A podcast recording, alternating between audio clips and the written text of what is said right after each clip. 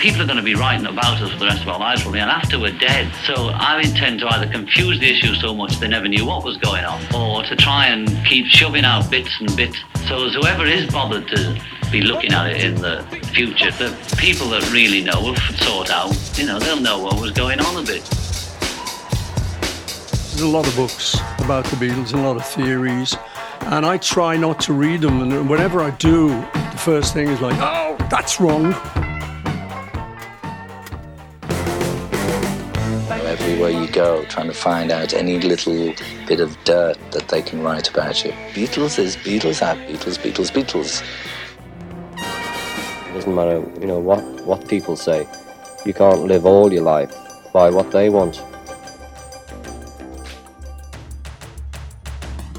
Another Kind of Mind, a different kind of Beatles podcast by another kind of mind.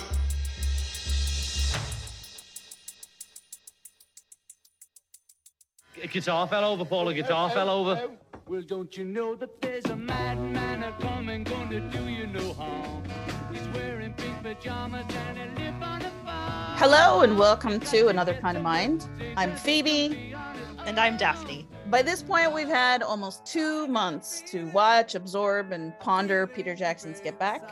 We've been following the various reactions in the media, read many an article, heard a few podcasts, seen a few videos. Today, we're offering our reactions in the first of three episodes on Get Back. Today, Daphne and I are going to discuss some of the biggest overall takeaways from Get Back and how it's enhanced our understanding of the band and the events of the breakup. We will also discuss the ways in which Get Back has arguably muddied the waters, how it occasionally creates or reinforces some faulty narratives by omitting certain information or presenting it out of context. Additionally, we'll be discussing Yoko, heroin, and John's engagement with Paul and the Beatles. My dearest Daphne. Yes, Phoebe. What did you think of Get Back? It was incredible. I laughed, I cried, I screamed internally, I sweated externally. I had to press pause about every five or 10 minutes because it was just too much. I had to kind of watch it in small increments. uh, it was very, very beautiful. Clearly a labor of love, and I have only the warmest of wishes for Peter Jackson. Thank you, Peter Jackson. Yep. Even though he did make a few choices that I took issue with, which we'll delve into. Right. I agree. Overall, I'm extremely pleased and grateful, and I thought it was a lovely film today we're going to go pretty in depth and take it apart and talk about some of the messaging that's coming through from the film and some of the takeaways. Uh, we're going to look really hard at those and be critical of them, but we want to be clear that it's not necessarily a criticism of the film itself. For the most part, I feel like I understood why he made the choices that he did. Mm-hmm. And I think that he made a really good film from my point of view, his biggest accomplishment is that he made this eight hours completely entertaining. I mean, how boring is Michael Lindsay Hogg's film? Like, not, I'm not here to dog on Michael Lindsay Hogg.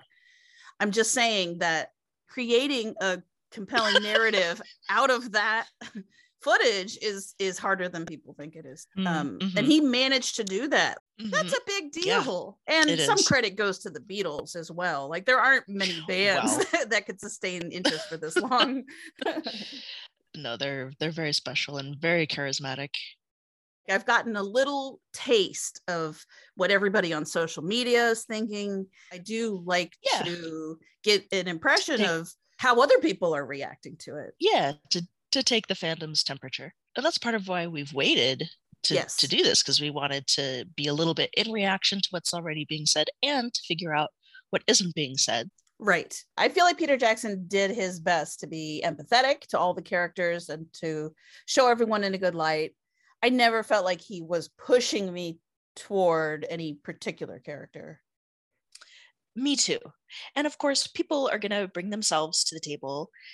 They're own assumptions and preferences and mm-hmm. personal baggage ourselves included yep that shouldn't be surprising but it has been a little surprising to me at times reading other fans reactions sometimes i really find myself thinking, did we watch the same thing?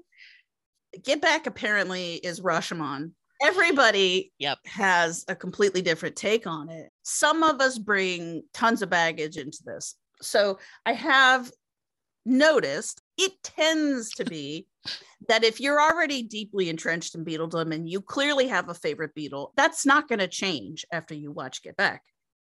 Like you're not going to see anything in this movie that's going to change your alliances. Sure. Yeah, there's there's nothing that controversial in it.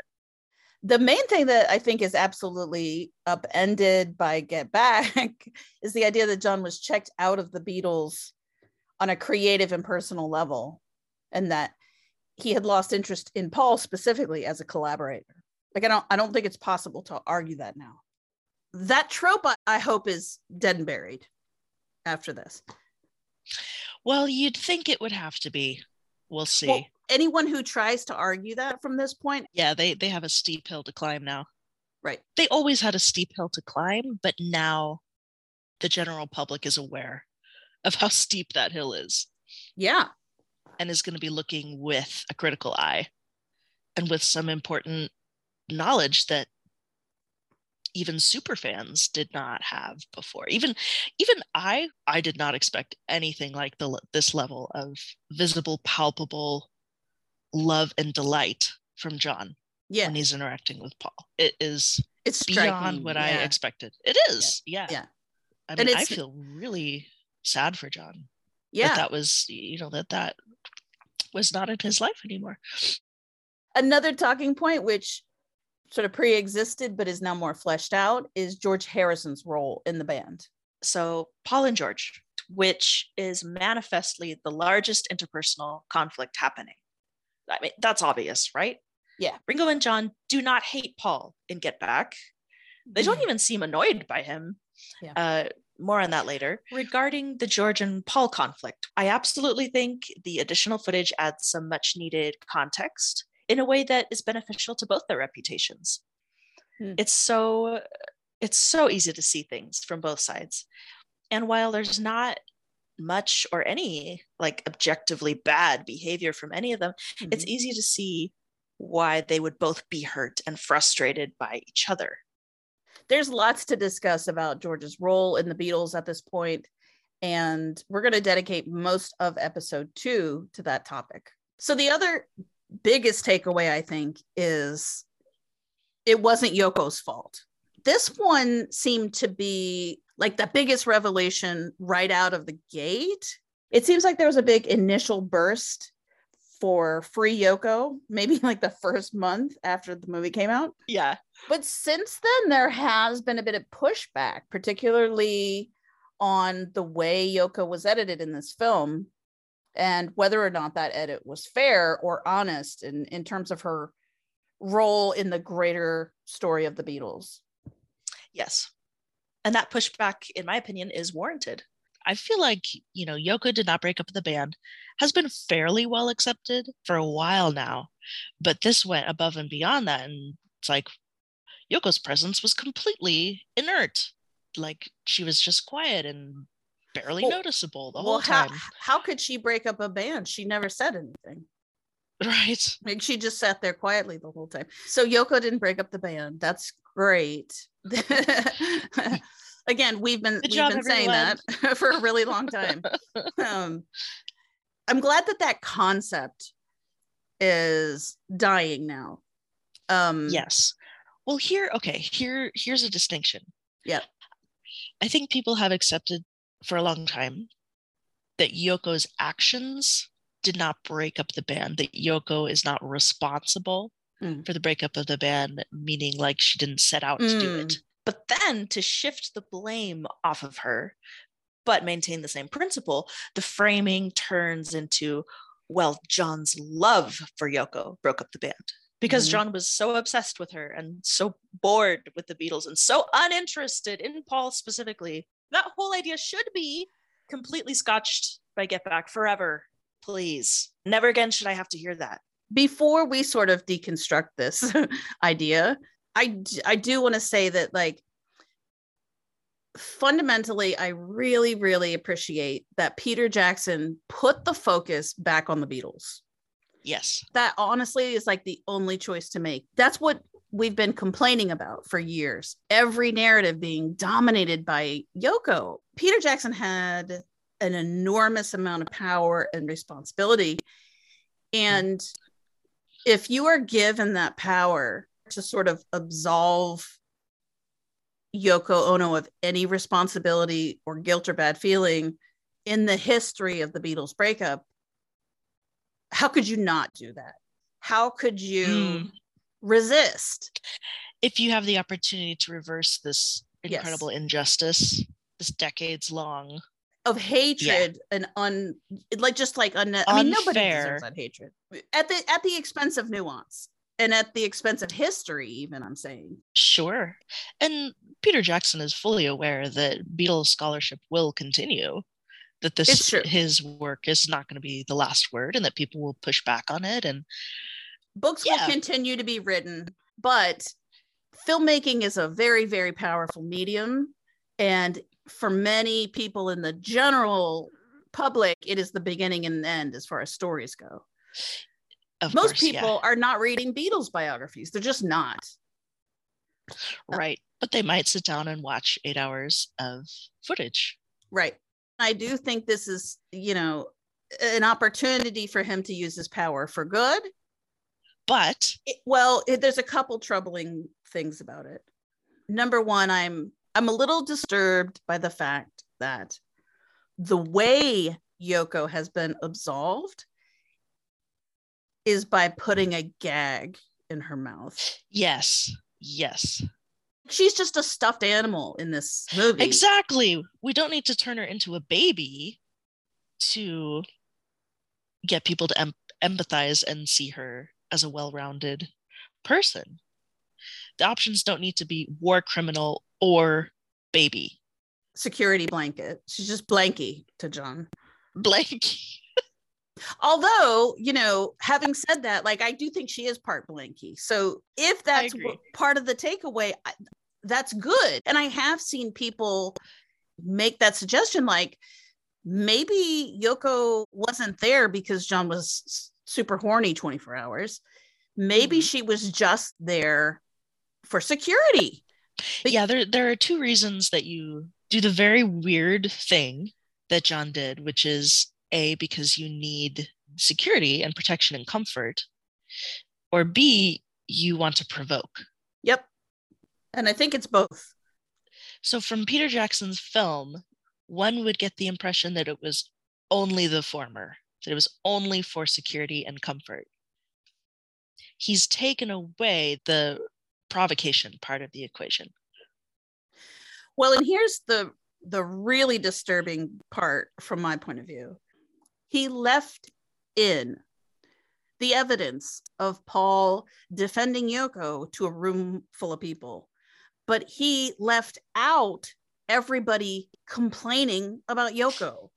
Yes. Yeah, it just sounds like Paul's going on an endless, un- unprovoked rant. The impression that you get is that people want him to stop talking about it because no one is responding. He's just going on and on and on. So, what Peter Jackson admitted was Neil Aspinall complaining that you can't even have a conversation with John these days. You end up having a conversation with Yoko because she's acting as his mouthpiece. And she's just running interference with everybody, including us in the inner circle. And that's fucked up. And like, nobody can communicate with John anymore. That's vital. Yeah. That's so important to this story. It is. And we don't know. I still am on the fence about whether, like, was Yoko only saying things that John had already co signed? Like, was John silent but co signing everything that she said? Or was she acting, at least to some degree, on her own? it's a great question one that i'm not sure we can answer but I, I think it's important to point out that this is partially what paul and neil are discussing on the morning of the 13th and it's partially what's making george harrison so irate Also, Michael Lindsay Hogg recently corroborated this in an interview with Radio New Zealand. And so Yoko became, as well as his companion, she became sort of like his mother too, because she would protect him. So, sort of like when, you know, like if they were having a meal break in their own and you wanted to talk to John, if they were sitting in a room and you'd go in, hello, Michael, how are you? He'd say, but then she'd say, oh, yes, what do you want? And then um, I, you talk to her, and then she'd say, I think John would do that. Yeah, John, you want to do that? He's all right. But you talk to Yoko first. Was that irritating? It was the way it was. we don't know why he is either asking her to do that or permitting her to do that. But either mm-hmm. way, it's a very important question. Why is John yes. doing that? Peter Jackson does not have time to get into of course, yeah. All of this in this documentary. He had to make a lot of hard choices to streamline his narrative. This is a messy, messy thread that there's no way he can resolve. We don't have the time yeah.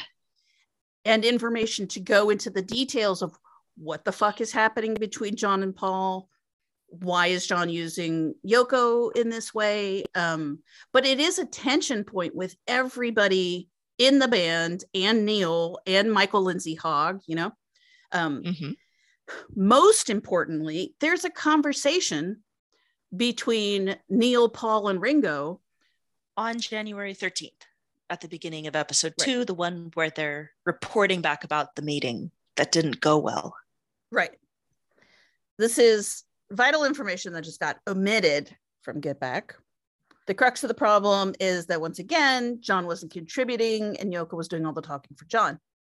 Now, there is a snippet in Get Back where Paul says, John didn't talk, Yoko talked for John. However, by cutting out everyone else's complaining, you've made this into a Paul problem, which isn't fair to Paul. Neil recaps the meeting that didn't go well. Apparently, George Harrison confronted John, called him out on the bullshit of talking through Yoko. And then John pretended he didn't know what George was saying. The compounding George- bullshit of yes, yeah, gaslighting of gaslighting George. And George got mad about it. That's the that's the issue. It's not about George and, and Paul, you know, doing guitar, working out guitar parts, even though that is also an underlying problem. It's of not course, the yeah. only problem, but it's the only problem you showed. Like you're not faithfully representing the myriad of problems. Anyway, mm-hmm. at some point, Neil says, I was talking to George, and George says he wants a sit down with the four Beatles only. And Paul and Ringo both say, Yes, that's what we want too. So yeah, Paul, George, and Ringo are in agreement that they want to sit down with John without Yoko. And mm-hmm. yet this is not part of the Get Back documentary. And it should be for many reasons. For one reason, it is not an unreasonable desire on the part of the other three. They they have every right to call a private meeting with their friend, band member, business partner. And John should have said yes to that. He just should have. His refusing to do that and forcing the others to accept a near stranger into their private and sensitive and confidential business dealings yeah is an aggressive act on John's part. And I understand that it's kind of sensitive and controversial potentially because it doesn't make John or Yoko look good. Uh, however, by protecting Yoko in that way, Jackson is manipulating the story. Ultimately, every film has a point of view. Every director has to make choices that support that point of view and move the story forward. And Peter Jackson made his choices to serve the story he wanted to tell based on, I can only assume, what he perceives to be the truth and you can't include everything right? Nope. you just can't. So he must have calculated the effect of you know reopening this can of worms about yoko and asked himself at the expense of telling the full story is it worth it? Is it worth it? Exactly. And he went with yeah. taking the heat off of yoko which you know in the long run i'm for. Yeah he prioritized that over getting Yeah, to the root of the problems with, with the Beatles. Right. And again, it makes it a Paul issue, which isn't fair, even if it does streamline the storytelling. Four of us on our way home. Right. There's been a lot of conversation about these edits, particularly on YouTube, where you can see some alternate edits. Mhm. And so many people believe that the controversial edits in Get Back were a result of Yoko's involvement. Like, because she was a producer, she forbade Jackson to use any unflattering footage of her. Yeah. I personally don't believe that. I No. I'm skeptical that Yoko or Sean or any of the Beatles family, to be honest, had much input at all. I would I bet I would bet that these decisions were made by Jackson with consideration to the Beatles family and to Disney, but I sincerely doubt that he was taking orders from the families. Agreed. Yeah. Peter Jackson is no dummy. And I imagine he did his homework on what historically the major players have wanted to emphasize and what they've wanted to downplay. From his perspective, it would be much better to anticipate those objections and preempt them because then maybe he only has to cut two seconds of a scene. He doesn't mm-hmm. have to get rid of the whole scene Yeah, because right. because one of the players objects to it. He wouldn't make more work for himself. Exactly, exactly. so a, a good example, I think, is if he makes the preemptive choice to just cut Yoko's line when she says shooting is exercise. If he just does that beforehand, maybe that doesn't flag that issue for the Lennon estate, and Yeah. that gives him a better chance at keeping in the more oblique mentions of heroin. So he maintains more control that way. Right. And I do want to point out one other thing, which is that, like, even though I've seen a lot of people blaming Yoko for the whitewashing, I haven't seen anyone, like, not one person, give Paul credit for allowing those cuts. If Peter Jackson's edit is sort of, you know, artificially absolving Yoko or just taking the heat off of Yoko, then we have to acknowledge that as a co producer, Paul is complicit in that storytelling as well. Yeah. Like he's not objecting to the way Yoko is portrayed. And I've said this many times. I really do believe that in all the most important ways over the years, throughout time, Paul McCartney has been John and Yoko's biggest supporter. Forgive me for repeating myself, but it's why I find the the whole petty jealous Paul trope so insulting and unfair. Yeah. Like, was Paul upset about the way John used Yoko as a wedge between the two of them and a way to disengage from Paul and try to move on without him? Of course. Of course. Of course, he was upset Yeah, about he- that. And he said so. yeah, a million times. times. He was able to say it publicly in 1970 and own up to that. To admit Mhm. last year I was jealous, which is an extremely bold and courageous thing for a man to admit about another man, especially in 1970. Exactly. Uh, We're not trying to argue that he was perfect about all of it. He definitely wasn't. But ultimately, he loved John and wanted to support him. And I think that's never changed. So the fact that he allowed Peter Jackson to cut January 13th the Mhm. way he did reiterates to me that Paul is really not interested in blaming Yoko. And he's happy to take the heat off of her. And he is happy to co-sign, you know, the John and Yoko love story, just so long as the love between John and Paul is also recognized and acknowledged. yes.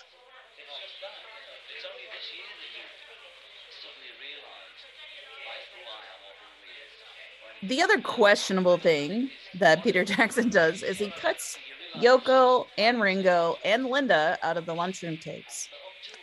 Yeah, and he specifically states at the beginning of the scene that Paul and John go to the lunchroom to have a private conversation, which is hugely misleading.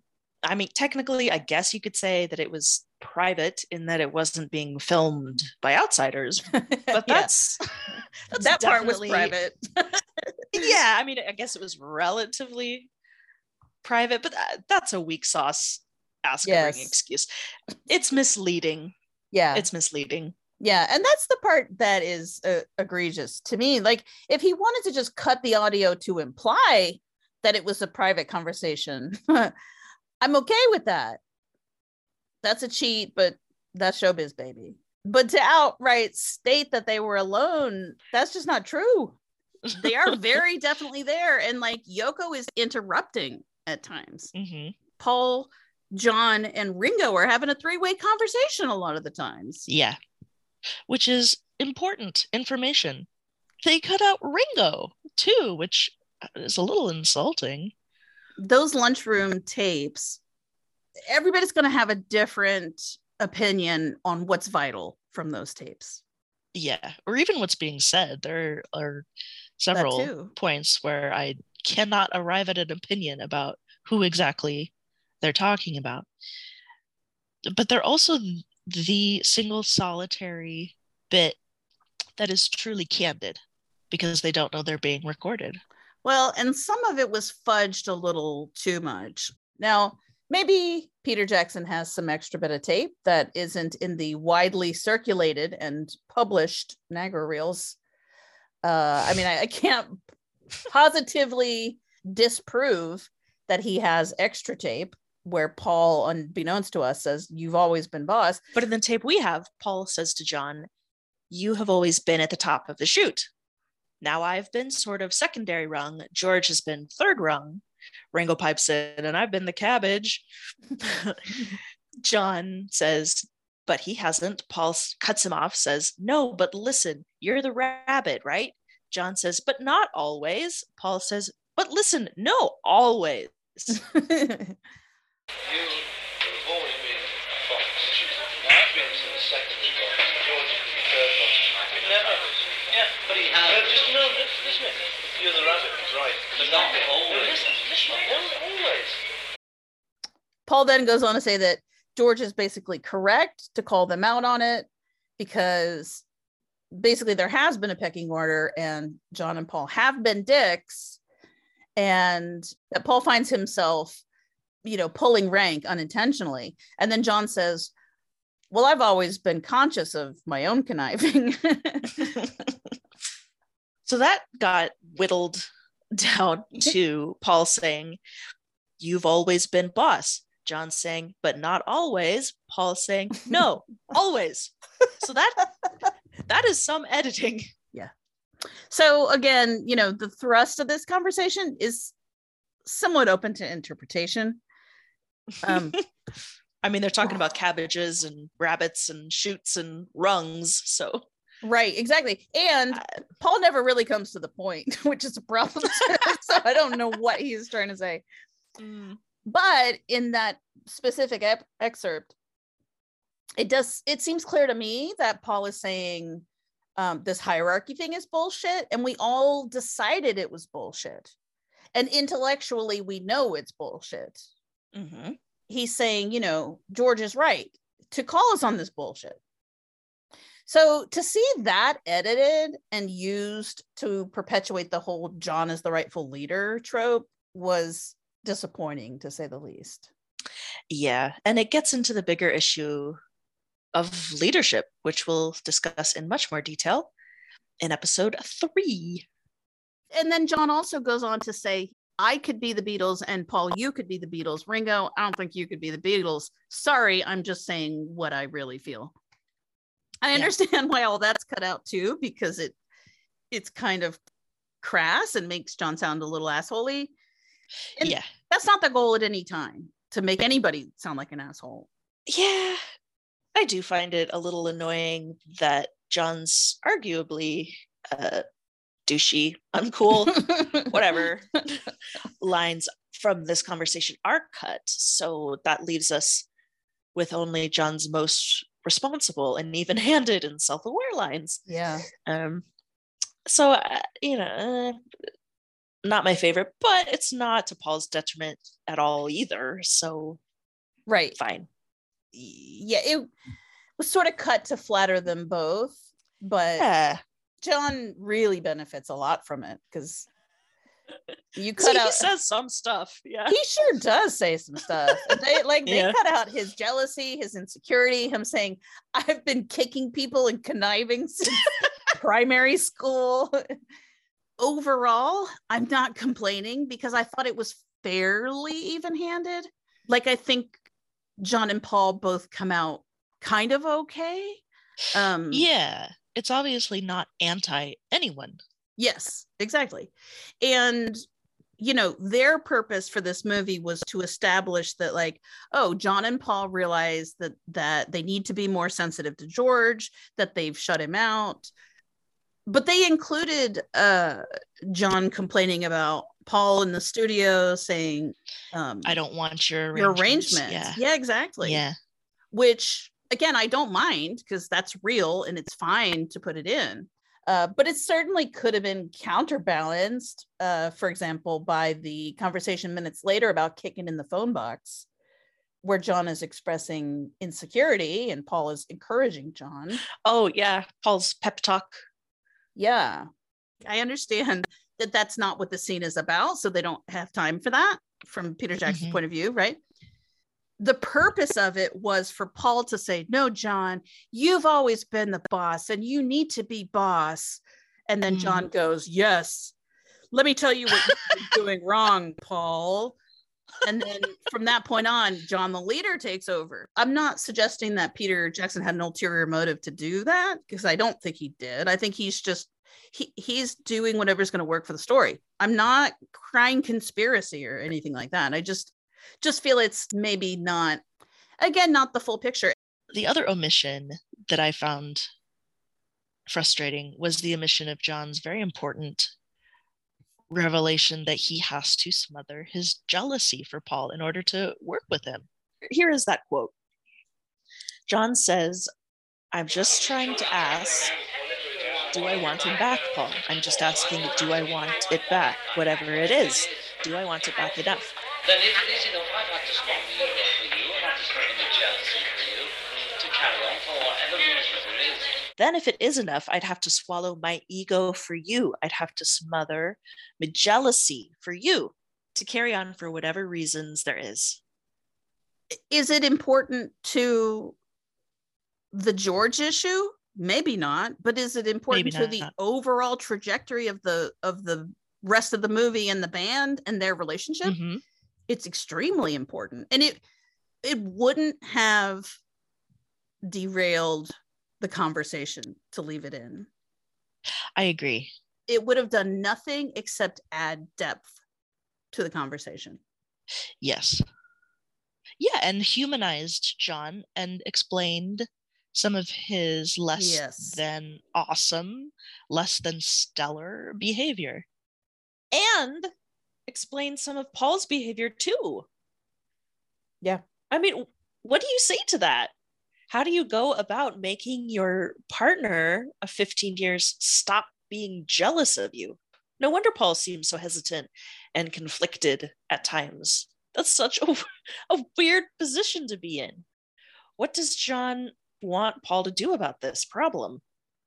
Is there anything that Paul could do about this problem? No, but it is a real thing and it should be part of the conversation because that's part of what he's dealing with. People in his own band being jealous of him. Mm-hmm. And that does contribute to band politics. I'm sorry, but it just does. Mm-hmm. And if it had been included in Get Back, it would have been part of the conversation now. And as it stands, people act as if it's a slander against John to even imply that he would have been jealous. Like it's beneath him Mm-hmm. to be jealous of Paul McCartney. But like, why wouldn't he be jealous? Not why wouldn't he be jealous, but like, why would it be beneath him? Like, if you're gonna be jealous of somebody, he's a fine person to be jealous of. to kind of summarize why all of this these omissions specifically are a problem is not just that it eliminates some nuance but that it specifically takes away nuance that is long overdue for recognition it takes away depth in support of some narratives that are very entrenched already Mhm. don't need to be uh, emphasized, simplifying the idea that John is the leader of the Beatles to the point of dumbing it down is not what the Beatle fandom needs.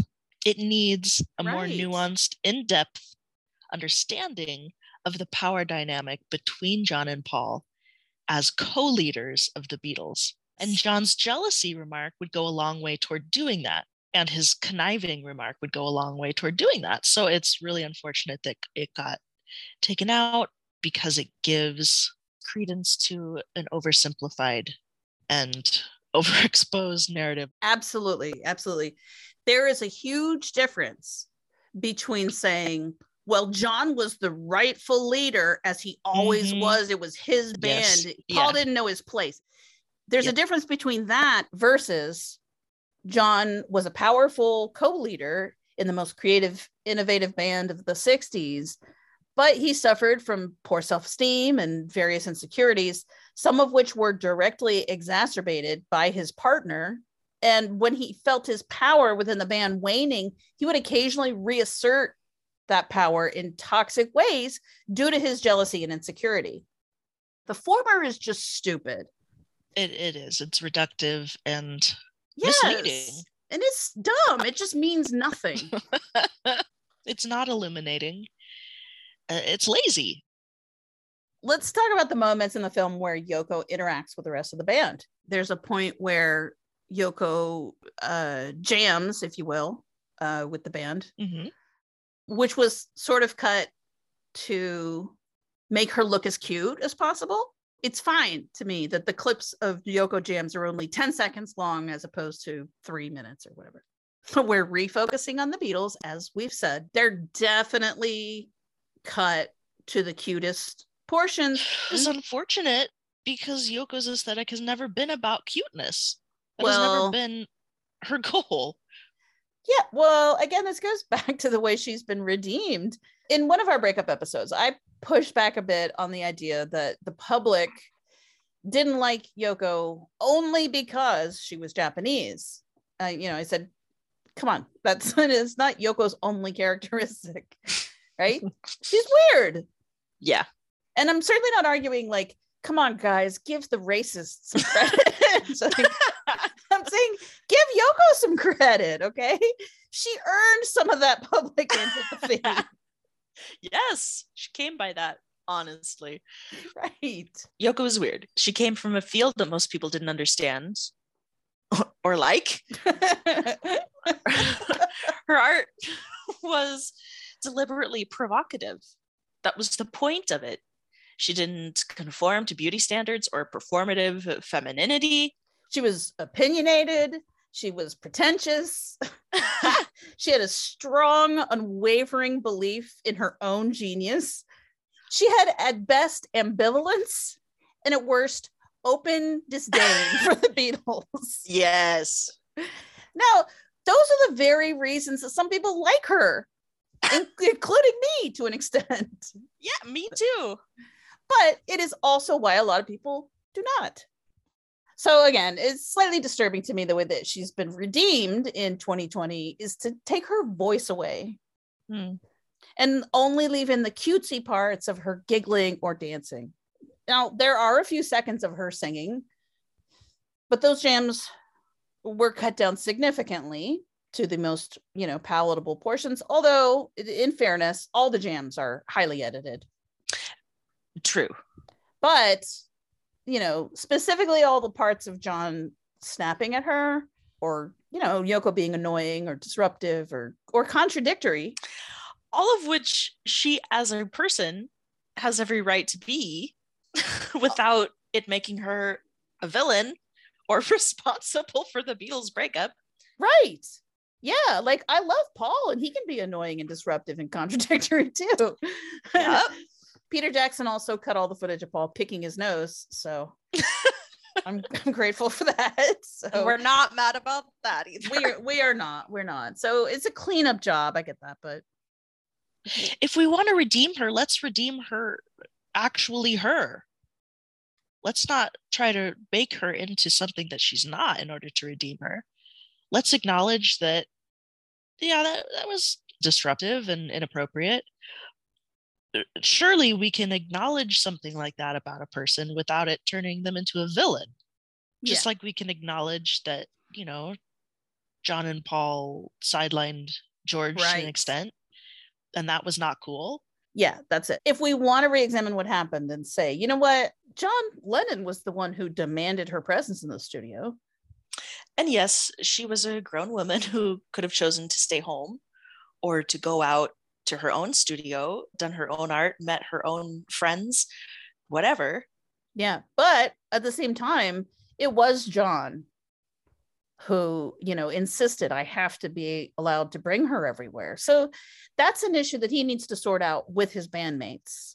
So if we want to reframe it as an issue between John and the rest of the band, rather than Yoko and the rest of the band, let's do that.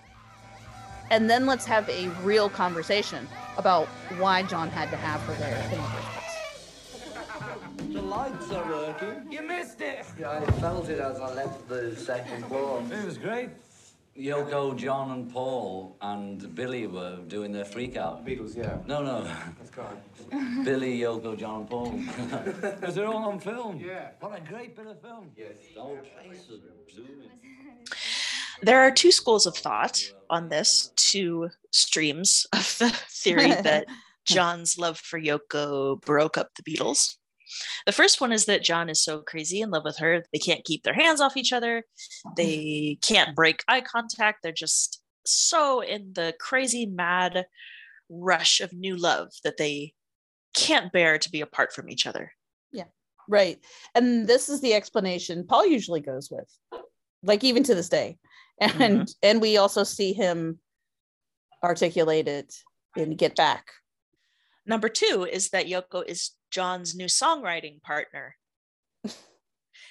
Uh, his new artistic collaborator. And so that's why he wants her there because John has replaced Paul with Yoko. Every book ever written on the Beatles has told us this. John swapped Paul out in favor of Yoko, like a car.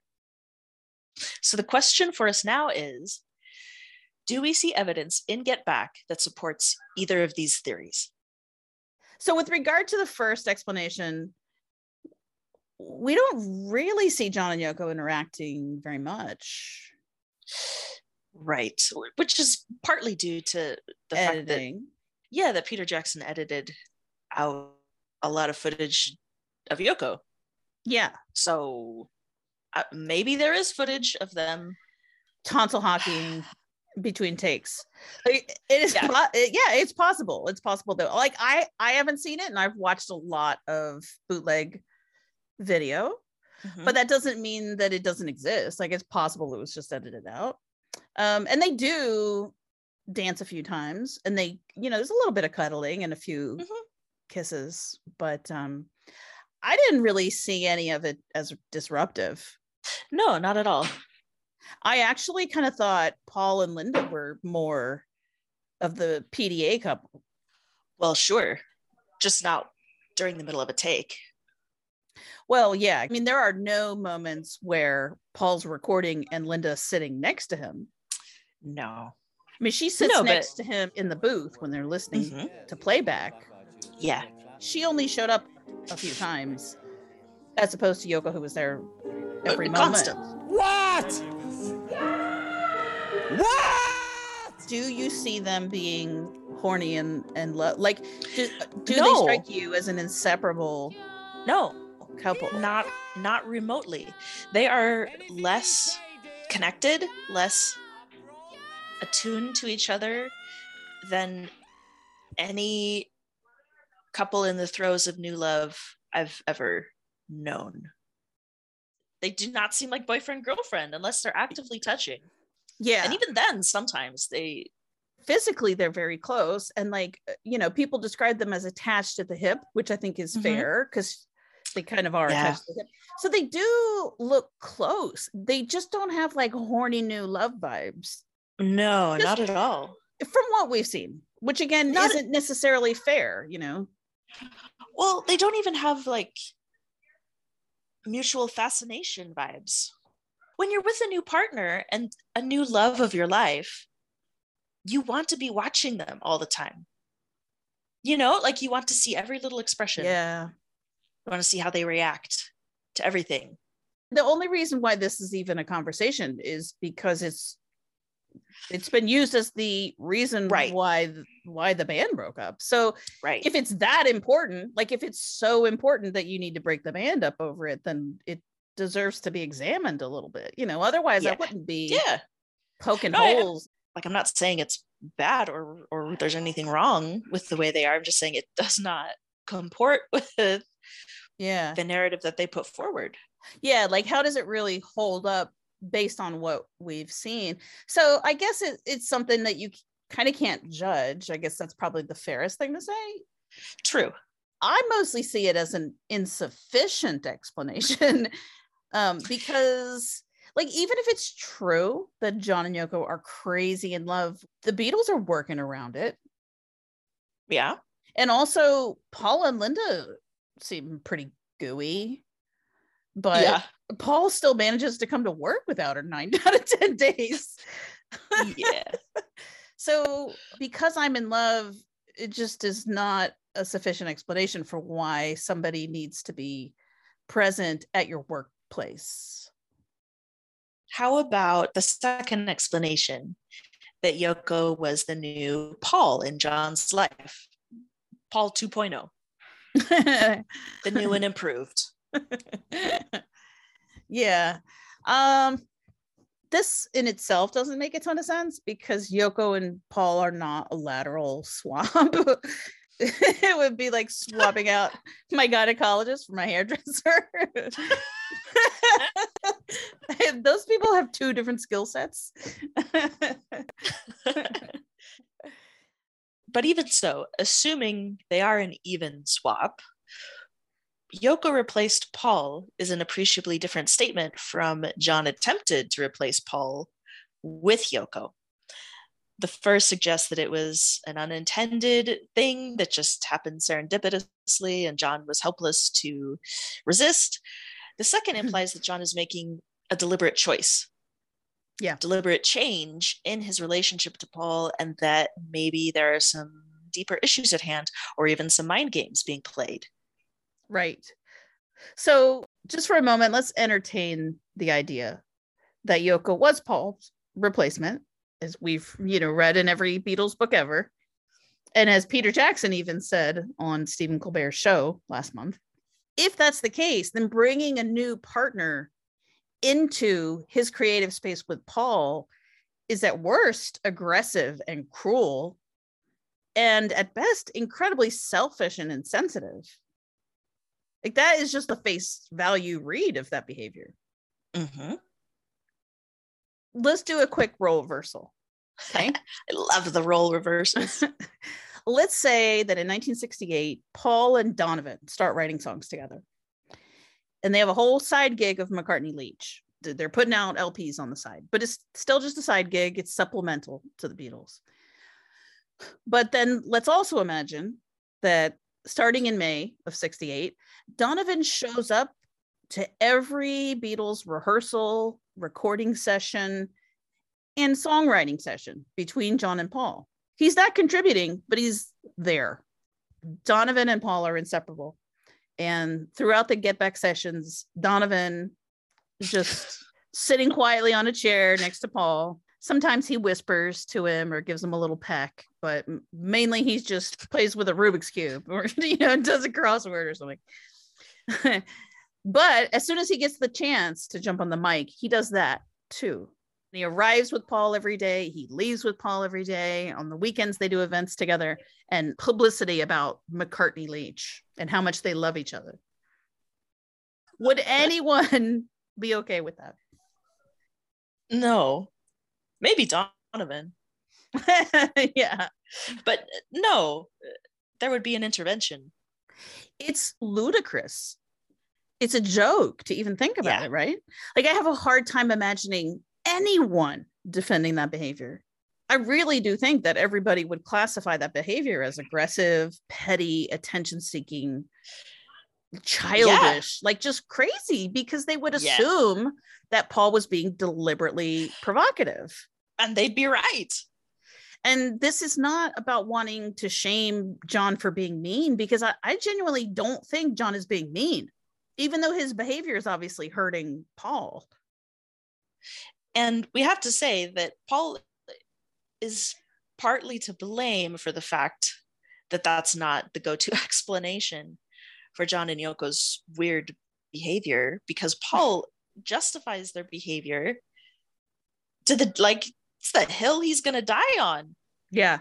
He's the biggest normalizer of this behavior for sure. Yes. He- he's the normalizer in chief when it comes to John's Yeah. behavior and their weird behavior and John's jealous spouse behavior towards him. I really hope that Get Back finally cements in stone forever the fact that John and Paul are still crazy about each other. Crazy in love. Yes, because it's as important as anything to the band dynamics and the breakup. Of course. And we're never going to understand what happened if we don't acknowledge that. Yeah. We'll never be able to explain how bad it got if we don't acknowledge how good it was. Yeah, what's at stake? Yeah. They get off being around each other. Yeah, there's there's no way around it. Part of me is just like, just go watch it. Like, why do we even need to? Well, that's the thing. It's like I'm kind of tired of talking about it. I don't want to be the only person on the air talking about this. Like that's not my goal. That's not what I want to do with my life. I don't mm-hmm. want to just be talking endlessly about John and Paul making googly eyes at each other. I'm glad more people are finally starting to talk about it. Here was my thing watching them. Uh, again, as someone who was already convinced by the evidence that John and Paul were bananas for each other, I was watching and I said, "Oh, I I didn't even didn't even know how true that was. It was so incessant and total. Like their chemistry, the way that if John and Paul weren't talking and Paul started nodding, that John would also start nodding. So as not to break eye contact, presumably. Mm-hmm. I don't know many couples. I don't know any, you know what? I don't know any couples who are like that. Yeah, no, I don't know any couples like that either. And and I definitely don't know any friends like that either. Like it's it's beyond Yeah. like like trying to describe the tension between them. Yes, there's a precariousness Yes, yes. that you- is that is strange considering how in tune they seem to be. and that they've been together for 12 years. That's wild. That's the other thing. That's the other thing. What couple who have been together that long do you know who act like that? It's weird. It's like a real thinker, you know? Well, it is. Speaking just about their personal relationship now, not the musical tension or the creative process or whatever. But just as an observer, I felt like the core of the tension between them was that they were still kind of playing hard to get, meaning each one was giving off sort of semi thirsty, do you like me vibes. and it bordered on annoying. And that's not a criticism of the film. no, that is fully John and Paul's fault. Absolutely. Yeah, right. It's not a criticism of the film.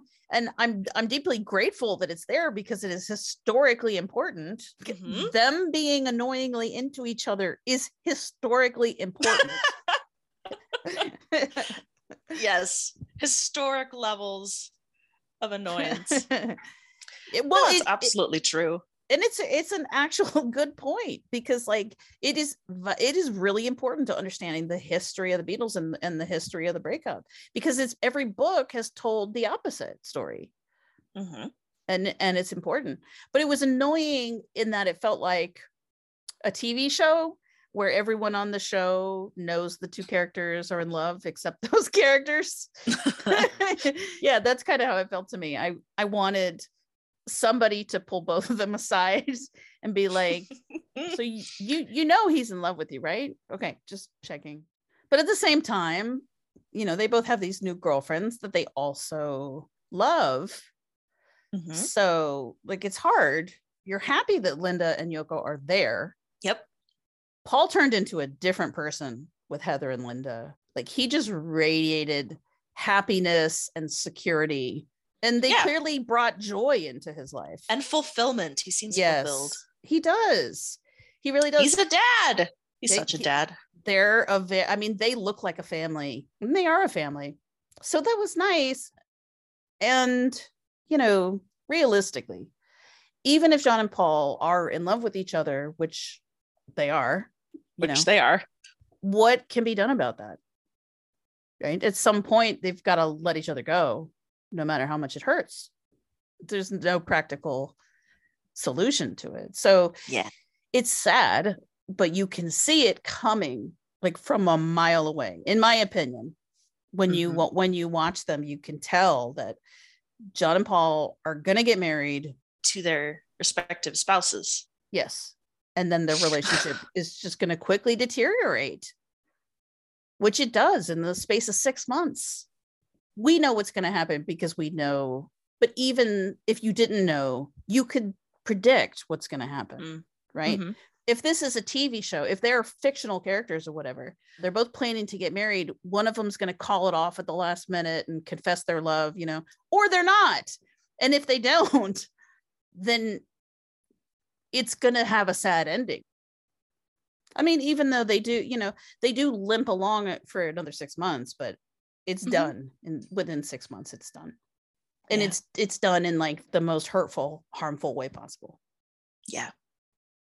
so i think that's going to be the next big question which is you know the lie that john disliked paul and was bored with him and only had eyes for yoko has now been exposed right it was a lie that storyline is bullshit so the task i think becomes now to explain what is the purpose of that lie Mm-hmm.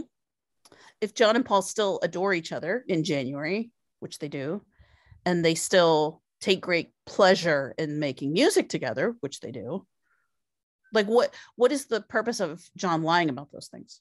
Mm-hmm. Yeah. Why why do why can he not say, listen, I love Paul and I love making music with him, but whatever the problem is, you know, like Yeah. but he can be overbearing in the studio and or but we just needed a break from each other, or you know, Or whatever. Yeah. or whatever exactly whatever the the the so-called reason is you know Mhm. Yeah.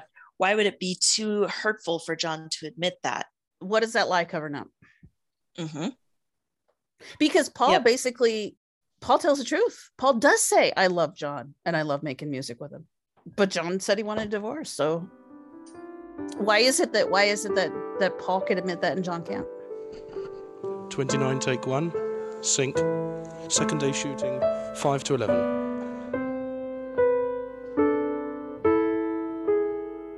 The scene where Michael Lindsay Hogg talks about the wound between John and Paul, the when they're at Twickenham and John is, you know, avoiding eye contact, but the camera is zooming in on his face.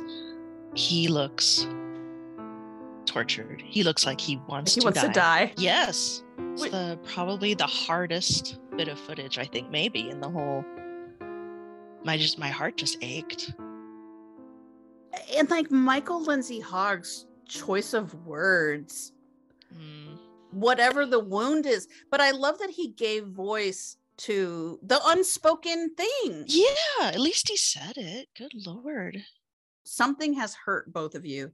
We don't know Yeah. what it is. It's not our Right. business. And I'm but not and I'm not asking. exactly. but maybe this could help. I felt like I was watching John with his skin off. Like I Mm. really this really brought home to me when people say how vulnerable John could be. Mm. It was hard to look at him. I almost hope that it wasn't emotional that he that he was just having some withdrawal, some heroin withdrawal. That would be better, a better situation than him looking like that just because someone brought up the wound bet- between him and Paul is just agony. What happened between Twickenham and, and Apple? So in the first episode, John still can't take his eyes off Paul, but it's more Mhm. it's more trepidatious. Yeah. Right? Like he Yeah. he's much more timid. He almost seems scared of him a little bit. He's not getting pleasure out of it in Twickenham. And then something happened. right? They're not just watching each other like, you know, like wounded animals. And I mean, for poor George, because I, I- you know, I'm sure he's like, this is not what I meant. Oh, yeah, they're insufferable. Yeah, they really are. Obviously, some people enjoy being around that. Like, obviously, Ringo's chill with it, and George Martin seems to enjoy it. And Michael Lindsay Hogg seems to enjoy it, and and Glyn Johns, like they they are obviously Well, everybody enjoys to it watch except George. except George. Immense empathy and understanding to George Harrison. I've said it before, I'll say it again. I would have been out of that band quicker than he was.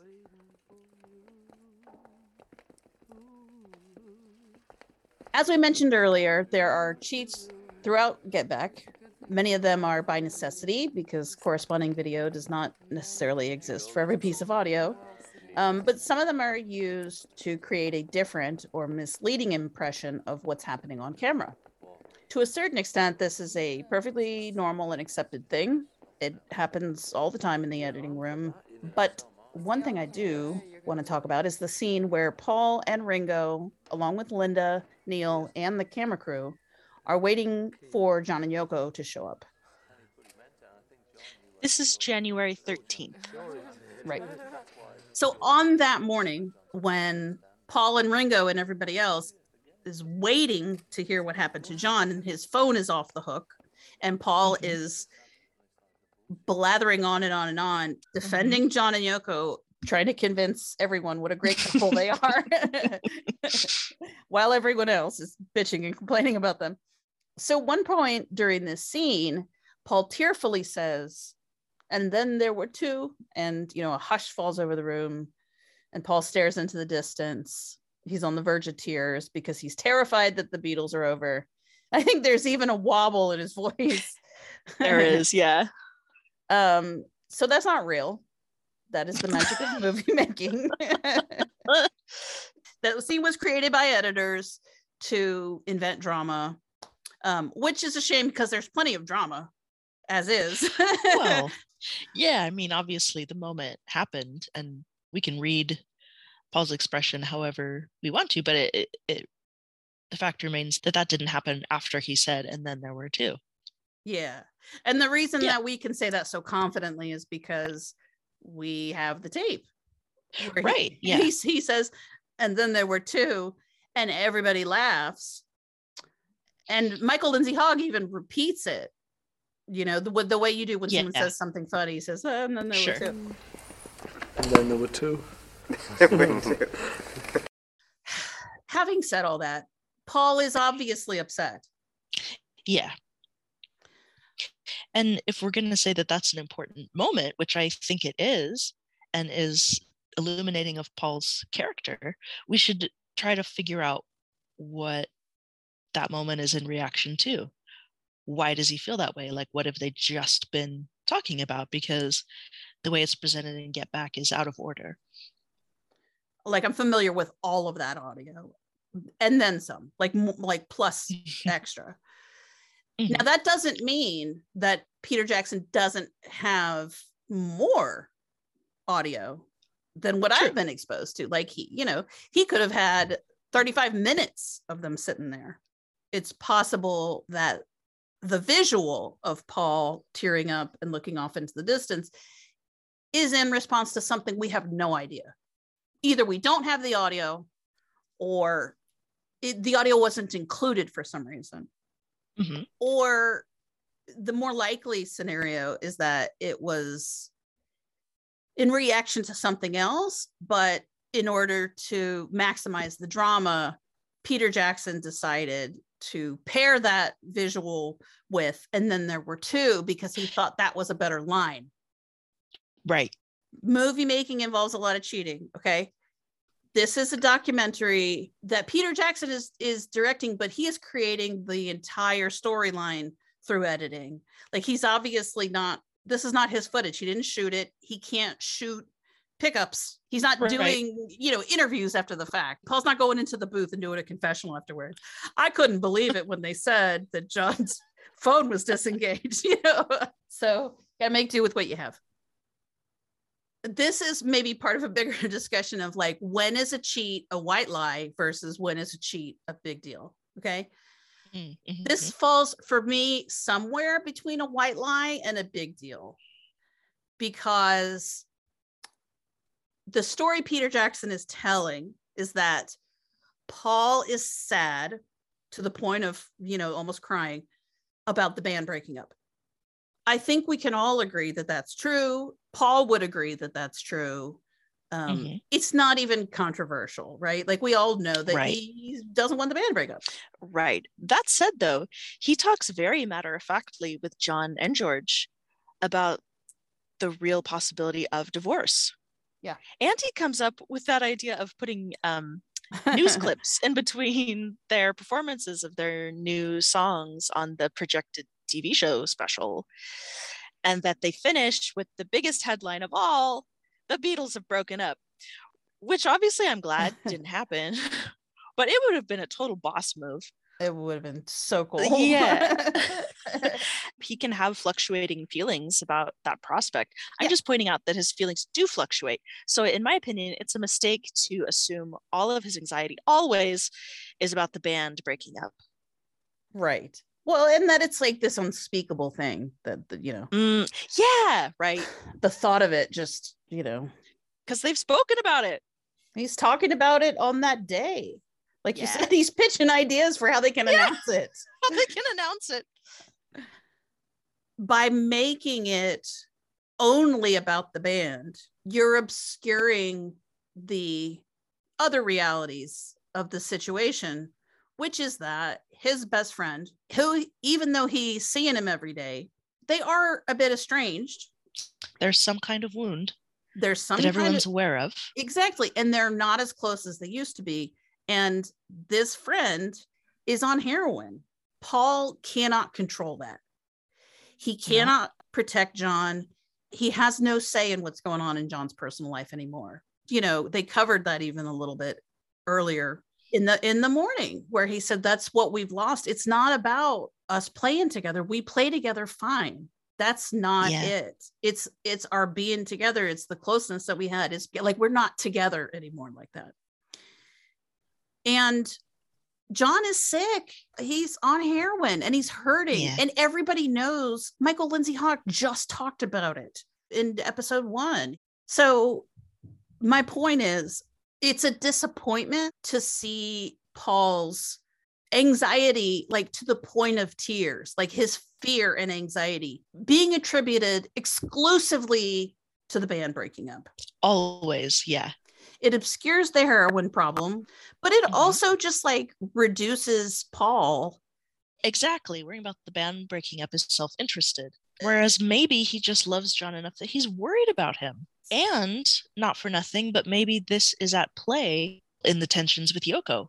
Not that Yoko should take all the blame for getting John hooked or whatever, but still, when you have a friend who hooks up with someone and then they become junkies together, And- you don't it- always feel super warmly toward that person. Yeah, that goes back to the whole question of like, why is everybody complaining about Yoko Yeah. and trying to goad Paul into doing something, and Paul going, listen, it's fine. If we don't make it a problem, it doesn't have to be a problem.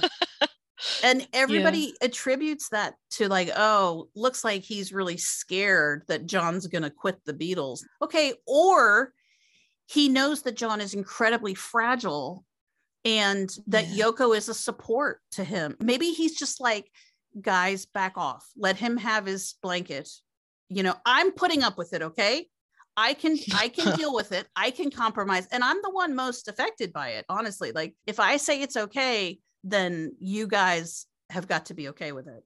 Yeah. And he's not saying it's okay because he likes it. He doesn't want John to leave the band, but he also is like, why am I going to force him to do that? What does that accomplish? Right. if he's saying he needs her to be there, then he needs her to be there. And like, I love him and I'm gonna do whatever I need to adjust and and make it work. And by the way, somebody better fucking find him because it's noon and nobody knows where he is and I'm freaking out right now. Yeah. When Mal reports back that John that he tried to call John and John's line is permanently engaged, Paul's obviously a, a little taken aback like that.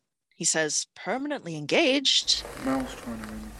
Yes, we're permanently engaged. Permanently engaged.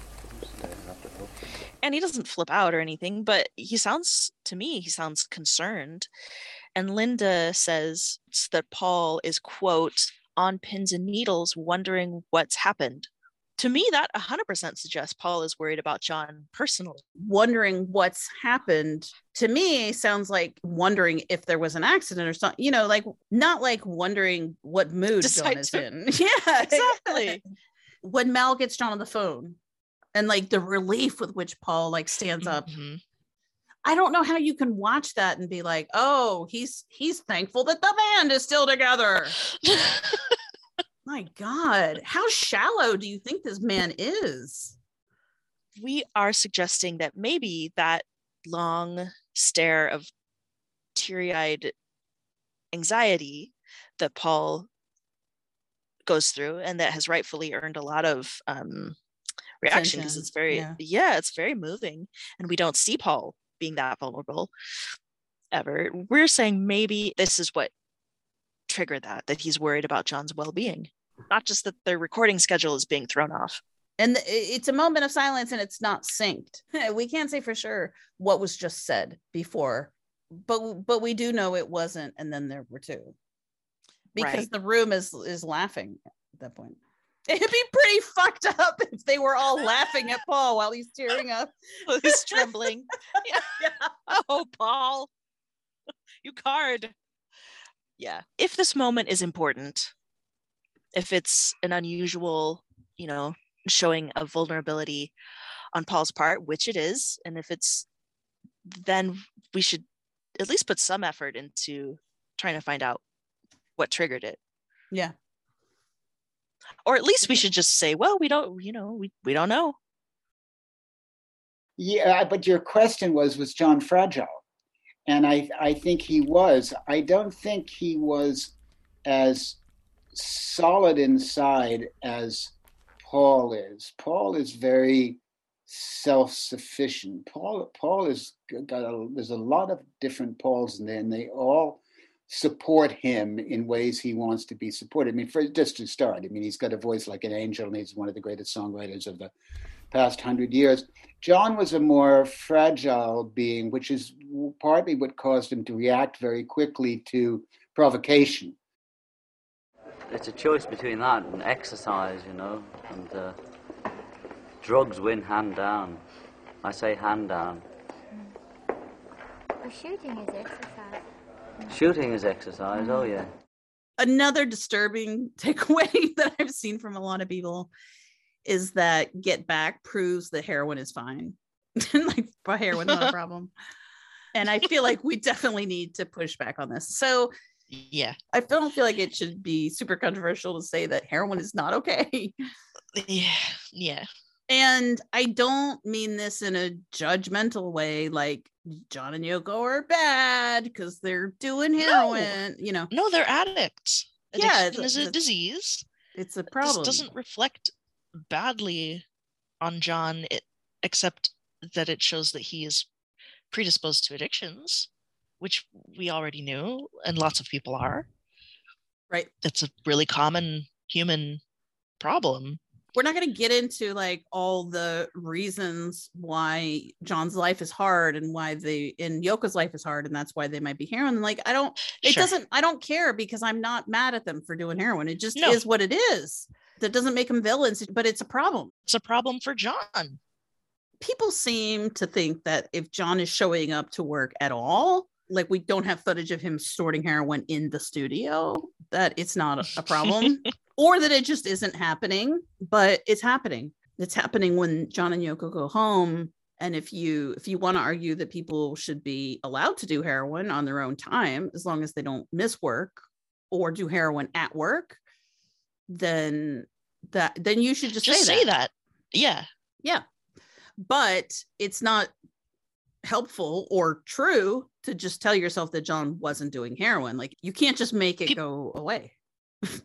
People can be functional addicts or semi-functional addicts. That might be a problem too, because I think maybe people just don't know a lot of, about heroin. Sure. And I'm certainly not some sort of an expert or anything, but I've seen people on heroin and I've, you know, worked with people on heroin, not on heroin at work. But that's the point. Like you're a normal person. It's not like you getting bitten by a zombie or something. Like you're still a normal person. You just, Yeah. you know, have a heroin habit that like Mhm. if you're not actively high, you wouldn't know. And yes, like you can try it once or twice and not have a lifelong addiction. That's the same could be said about crack or meth or any other highly addictive Mhm. drugs.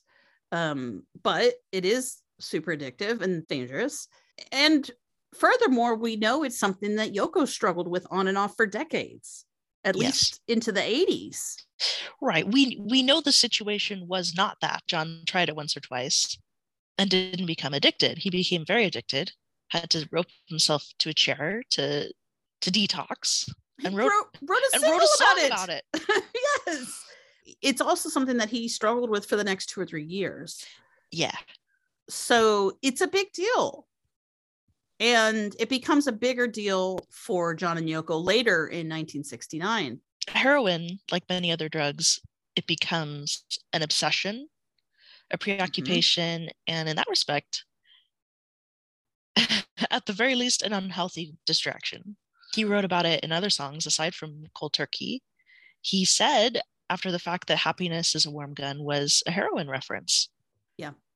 Michael Lindsay Hogg talked about Spanish Tony, the rock star uh, heroin dealer, showing up at the rehearsals. So, like it or not, John's getting heroin delivered to his workplace. So, I'm sorry, but that's a problem. Suffice to say, it's impossible for us, with our vantage point, to quantify how big the problem was exactly. So, if you really want to downplay it for whatever reason, that's a choice. It distorts our view of Get Back in the Beatles, but more importantly, it is a dangerous idea for people to buy into. It seems like they were taking it intermittently enough for John to look pretty clean for the second two episodes. Or who knows, you know, supplemented with cocaine. I don't know. and Yeah. you know Don't I'm- do uh, drugs. uh, don't do drugs kids and also like i'm not trying to paint out like the all the other beatles were such angels like no they all did drugs and you know they're drinking Yeah. throughout most of the most of the film Paul possibly is smoking weed at a couple Yeah. times. yeah i mean i think he in that third episode it really looks like he's blazing in the studio because everybody in the studio was like what is he doing like everybody's looking side eye at him and no one will say anything because he's Paul No. McCartney. No one's gonna, Right. you know, say anything. But I mean, that's inappropriate too. Yeah. Although, again, having said that, they're all drinking all the time. all the time.